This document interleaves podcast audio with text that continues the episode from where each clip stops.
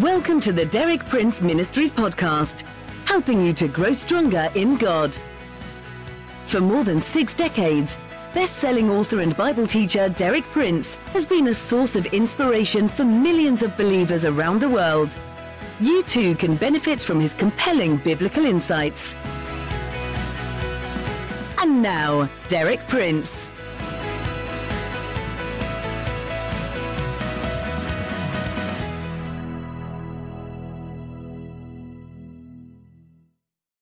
Each day I've been explaining how we enter progressively into God's provision for us as Christians, as we locate and claim the promises of God's Word that are applicable to each area of our inheritance. Yesterday I focused upon the area of healing and health. I explained that the great basic foundation for healing and health is provided by God's own Word, the Scriptures. Today I'm going to deal with another provision of God within this area of healing and health, another way in which God makes healing available to His people. This way is not familiar to all of God's people as it should be, and yet it's very important, and it's very clearly stated in the Scriptures. We'll turn now to the Epistle of James, chapter 5, verses 13 through 16. Is any one of you in trouble? He should pray.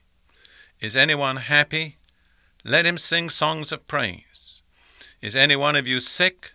He should call the elders of the church to pray over him and anoint him with oil in the name of the Lord. James envisages three different kinds of situation in which we find ourselves. In trouble, the answer is pray. Happy, the answer is sing songs of praise. Sick, what's the answer? Call for the doctor. That's not what the scripture says. The scripture says, call for the elders of the church. I wonder how many thousands and thousands of people of God there are who, when they get sick, are not even aware that the scripture says, call for the elders of the church. Now, let me say, I strongly believe in the service that doctors provide to humanity. And there's absolutely nothing wrong in calling for the doctor. I thank God for the ministry of doctors, nurses, and hospitals, and all who are genuinely caring for the needs of sick humanity.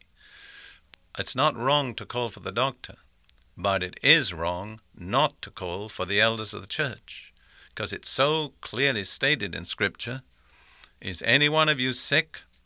He should call the elders of the church to pray over him and anoint him with oil in the name of the Lord. You might say, well, perhaps that's out of date. But that's really inconsistent because there are three things we're told to do. In trouble, we pray. If we're happy, we sing songs of praise. If we're sick, we call the elders of the church. Are the other two out of date? Is it out of date to pray? Is it out of date to sing songs of praise? If the answer to that is no, then why should it be out of date to call for the elders of the church? All right, the elders of the church are to come and anoint the sick person with oil in the name of the Lord. What will happen? What's the promise? The prayer offered in faith will make the sick person well, the Lord will raise him up. If he has sinned, he will be forgiven. Therefore, confess your sins to each other and pray for each other so that you may be healed. The prayer of a righteous man is powerful and effective. Where it says, the prayer offered in faith will make the sick person well. The literal words are the prayer of faith will save the sick.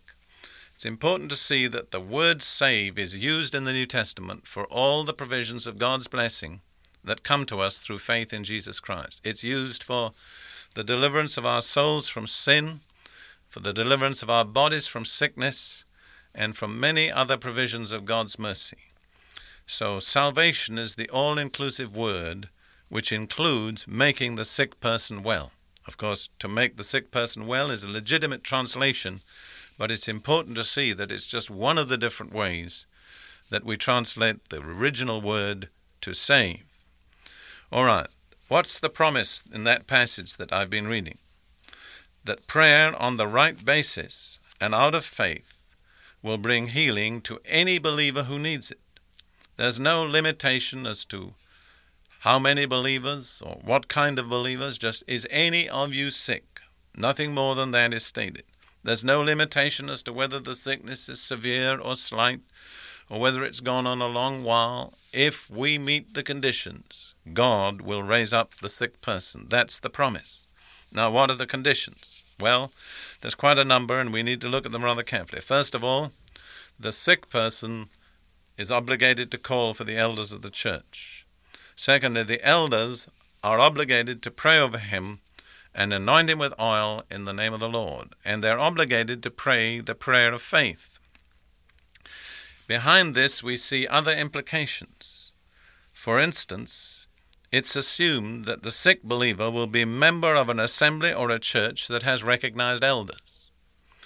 Many people don't fulfill that condition, but all through the New Testament it's assumed that in normal circumstances every believer will be associated with a church or a fellowship or an assembly, and that that assembly will have in it elders who are capable of fulfilling this function. Secondly, it's implied that the elders will be familiar with their scriptural responsibility and capable of praying in faith. That's assumed, but of course, it has to be in being in order for the conditions to be met. So we see that the sick person is to call for the elders of the church, the elders of the church are to anoint the sick person with oil in the name of the Lord Jesus and pray over the sick person. Now you might say, well, why do they anoint with oil? Let me just point out two things. First of all, anointing with oil was an established practice for God's people that went back many centuries. It was not something new, it was something that was carried over from the Old Testament into the New. It's always been a part of the inheritance of God's people. Why oil? course, the word is olive oil in the original, and olive oil is always a type or a picture of the Holy Spirit.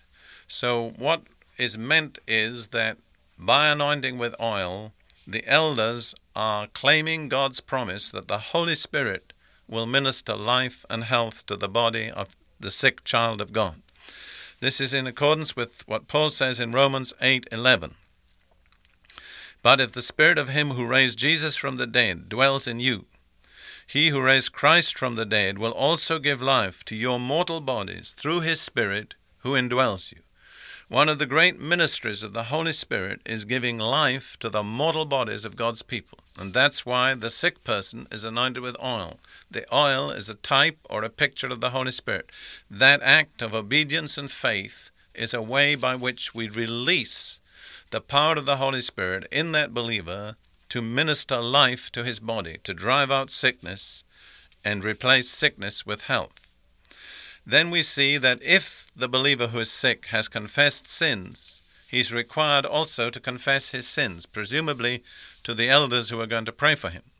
Why does such a person have to confess his sins?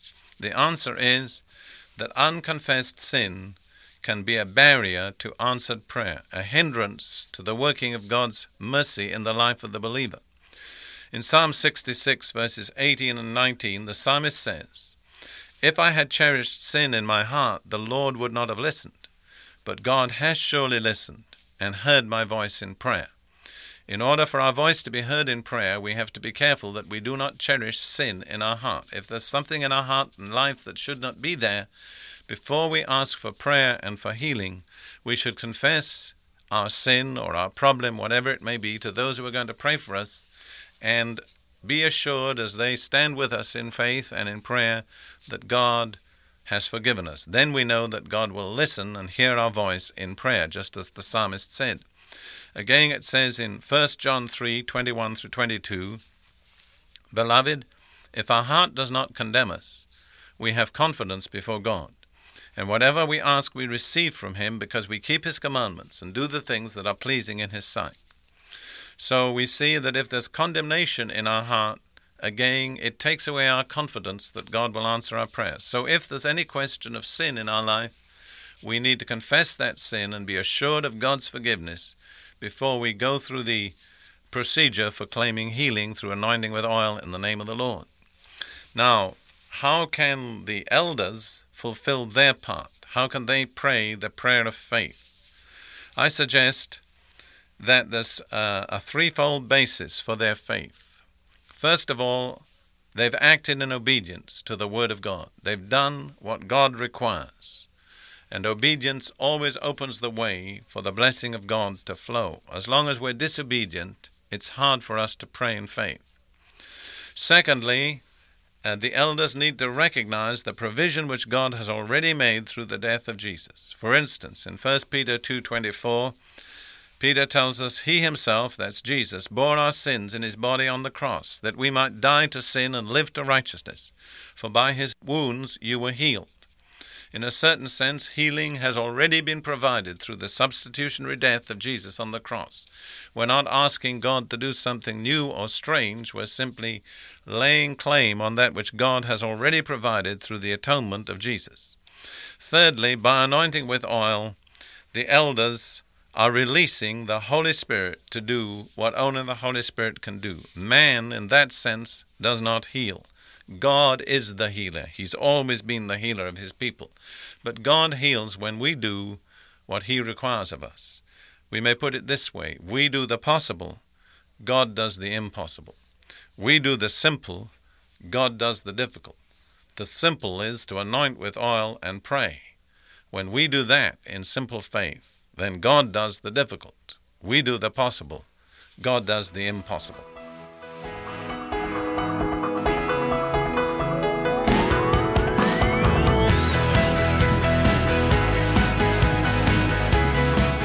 Thank you for listening. For more inspiring teaching, visit our website at dpmuk.org forward slash podcast. And like our page at facebook.com forward slash dpmuk to join our online community. Derek Prince, teaching you can trust.